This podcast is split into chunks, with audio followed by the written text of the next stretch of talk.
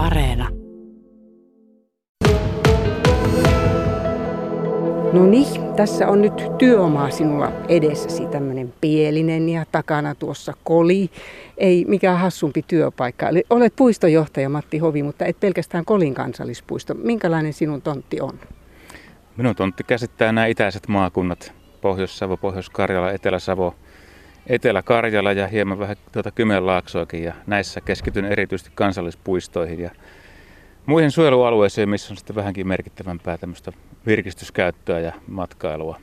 Niihin liittyviä palveluita minä tässä johdan. Mikä yksittäinen asia tai yksi asia nousee tällä hetkellä yli muiden? Onko jotain sellaista, johon sinä toivoisit, että kiinnitetään enemmän huomiota tai johon löytyisi enemmän pelimerkkejä? Tällä hetkellä varmaan semmoinen yhteinen tekijä monessa paikassa on saavutettavuus. Toisaalta saavutettavuuden pitäisi olla hyvää ihan senkin takia, että, että kaikilla kansalaisilla pitäisi olla jokseenkin yhdenvertaiset mahdollisuudet päästä näihin puistoihin ja saamaan niitä luontokokemuksia ja oppimaan luonnossa kaikenlaista mielenkiintoista ja arvokkaasta. Mutta sitten toisaalta on se matkailu elinkeinon kannaltakin tärkeää, että, että sitten nämä matkailutuloja tuovat asiakkaat pääsee sitten myöskin kohteeseen. Kolilta on nyt varmaankin viime vuosilta pyyhkeitä teille jaeltu aika reippaaseen tahtiin. Nuo pysäköintijonot, ne valuvat tuolta kolilta vaikka kuinka alas jo tällä hetkellä. Eli yksi ihan keskeinen ongelma, mikä tässä tällä hetkelläkin näkyy täällä alamajalla, on se, että parkkipaikat loppuvat. Joo, se on ollut jo muutama vuoden tässä hiertämässä kivenä kengässä ja tietysti lähtökohta on se, että tätä kolia kansallispuistoa ei ole alun perinkään ehkä ajateltu näin suurille käyttäjämäärille ja näin suurille automäärille ennen kaikkea, että siinä mielessä niin kapasiteetti on loppunut auttamatta kesken. Ja sitten toisaalta, kun nyt on päädytty siihen, siihen tämmöiseen peruslinjaukseen, että kansallispuiston sisällä ei nyt ruveta sitten rakentamaan lisää, lisäparkkitilaa, niin, niin sitten to, taas toisaalta valtiolla ei ole maita tässä ihan vieressä. Eli me joudutaan nyt sitten yhdessä, yhdessä tietysti maanomistajien kanssa ja muiden kanssa niin yhdessä ratkomaan tätä asiaa. Ja, ja tuota, tähän saakkahan se on ollut myöskin rahakysymys, mutta nyt meillä on onneksi tänä vuonna tähän pysäköinnin suunnitteluun nyt sitten rahoitusta tuolta YMstä. Ja, ja tosiaan niin ihan akuutit terveiset tästä asiasta on se, että, että tuota kesän loppupuolella käynnistyy sitten pysäköintisuunnittelu. Kenen kaikkien kanssa sellaista tehdään, esimerkiksi Kolin kohdalla? No, tässä on Lieksan kaupunki tietenkin ihan, ihan ensisijainen kumppani. Ja sitten ely tuolta liike, liikennepuolelta tietysti on tässä vahvasti mukana. Mutta sitten, sitten ennen kaikkea nämä kolin kaikki toimijat. Kyllähän se hyvä näkemys siitä, että missä sitä uutta pysäköintitilaa kannattaisi olla ja mikä on ehkä kiireisin kohde rakentaa ja miten nämä erilaiset kevyen liikenteen yhteydet syntyy, niin kyllä näitä täkäläisiä yrittäjiä muun muassa pitäisi kuunnella ja myöskin asukkaita.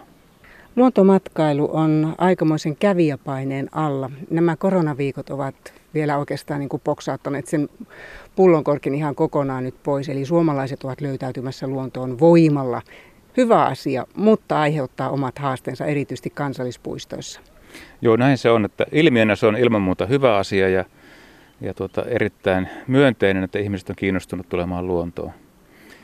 Sitten tosiaan tulee se haaste, haaste siitä, että se, vaikutus siihen luontoon pitäisi olla minimaalinen. Eli maksimaalinen kiinnostus, mutta minimaalinen vaikutus, että miten se sitten tehdään, niin se onkin hyvä kysymys. Ja kyllähän siinä, siinä on mahdollisuuksia sekä sillä yksittäisellä kävijällä että sitten meillä, jotka sitten näitä asioita mahdollistetaan. Että yksittäisen kansallispuistoretkeilijän kannattaa ehkä ajatella sitä retkeilijän etikettiä, että miten, miten retkeillä niin, että sitä aiheutuu mahdollisimman vähän kuormitusta.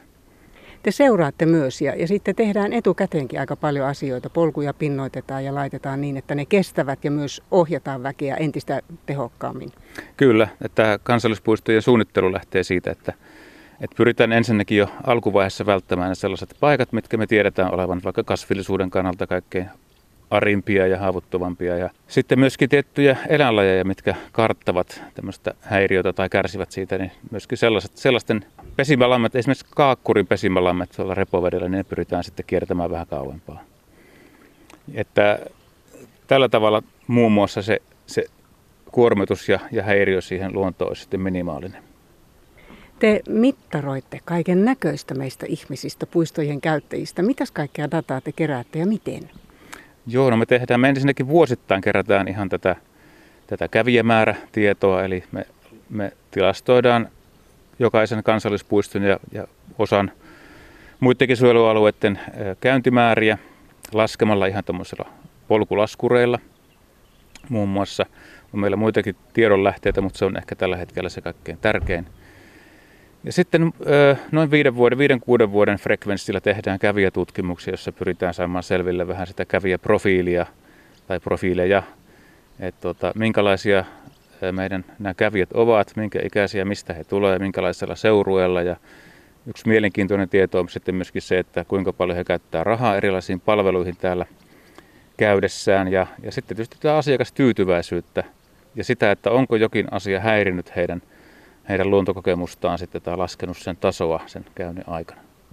Kuulostaa jotenkin siltä semmoinen yleisilme, että ihmiset antavat aika paljon anteeksi silloin, kun se luontokokemus on kohdallaan. Mutta kyllähän niiden oheispalveluidenkin on pelattava tässä maailmanajassa, että tullaan uudestaan. Kyllä se siltä näyttää, että, että se hyvä luontokokemus on kuitenkin se, joka aika paljon pelastaa siinäkin tapauksessa, että joku palvelu olisi pikkusen vähän rempallaan tai puutteellinen tai, tai sitä ei ehkä ole ollenkaan. Että, että sehän tarkoittaa sitä, että ihmiset tulevat juuri sen luonnon itsensä takia tänne ja se on erittäin hyvä. Metsähallitusta on nipistelty niin kuin kaikkea muutakin näiden säästötalkovuosien aikana. Mitä teille nyt kuuluu? Kesä 2020 avautuu tässä just nyt.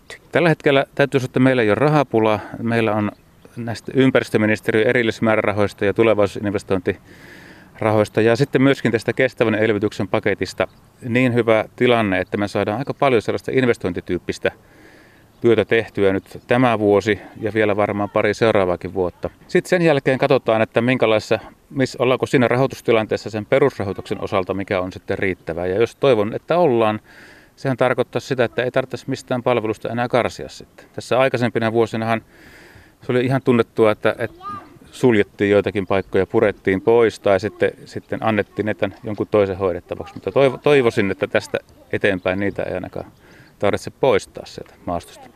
Korjausvelka on meinannut vähän puolittain vitsiksikin nousta, mutta sitä on vastassa monella suunnalla ja monenlaista. Sitä on aika monenlaista ja, ja tota, Kolin tapaisessa kansallispuistossa, missä on paljon erilaisia rakennuksia, niin se korjausvelka on noin niin euroina laskettuna aika suuri. Muistaakseni se oli yli, yli pari miljoonan luokkaa täällä pelkästään. Rakennukset ilman muuta on se kaikkein suurin. Ja rakennuksissakin on monenlaista rakennusta. Siellä on sellaisia, jotka on suoraan tässä virkistyskäytön palvelujen osana, niin kuin vaikkapa tuo Ryynänen tuossa kylällä. Sitten on sellaista rakennuskantaa, joka ei ole tällä hetkellä missään käytössä, mutta mikä on suojelun ja säilyttämisen arvoista kuitenkin. Että sellaistakin on sitten mukana siinä laskelmassa. Ja sitten kolmantena luokkana tulee, tulee tämä maasto ja reitit ja siellä olevat rakenteet, portaat, pitkokset ja niin edelleen.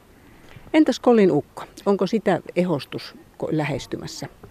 Joo, Ukko, Ukkoon on tehty jo oikeastaan tällaisia taloteknisiä korjaustöitä, lämmitysjärjestelmää säädetty ja, ja tuota, kahvila on oikeastaan kahvilan keittiötä uusittu, oikeastaan ihan pantu uuteen uskoon ja sitten tuota sisäänkäyntiä myöskin. Ja oikeastaan tulevat tarpeet sitten siellä luontokeskus Ukossa liittyy siihen asiakaspalvelutilojen järjestelyyn siellä sisällä. Et sinne, sinne jotakin uutta varmaan tulee lähivuosina myös. Miten se on muuten puistojohtajalla? Käytkö sinä näissä työpaikoissasi omissa peukaloalla olevissa kansallispuistossa vai pitääkö lähteä etemässä? Mä käyn silloin tällöin. Muun muassa tuossa keväällä, kun oli, oli matkailu koronan takia vähän rajoitettua, niin, niin kuitenkin sitten matkailuautolomaan tein sellaisen, että kävin muun muassa Parikkalan Siikalahdella ja Punkoharjulla. Et niissä, niissä tulee tietysti harvemmin käytyä, mutta nyt päätin käyttää tilaisuutta hyväkseni ja kävin sitten siellä ihan puhtaasti lentoja katselemassa. Koli tänään, minkälaisen arvosana annat? Pääskyt hävisi meidän pään päältä jostain. Minä just äsken tuossa bongailit, oliko Ritari Perhonen, en tiedä, mutta keltainen ja iso oli ja mustaakin sillä oli siivissään. Minkälaisen pisteytyksen antaisit maisemalle? No nyt kun tässä satamassa istuu ja katselee tätä, tässä on ihan sopivasti minusta nyt ihmisviljennää, ei mitään ruuhkaa ole ja sää on mitä parhain. Ei tämä kovin paljon varmaan sitä kympistä kyllä nyt laske. Tästä on vähän paha pistää paremmaksi.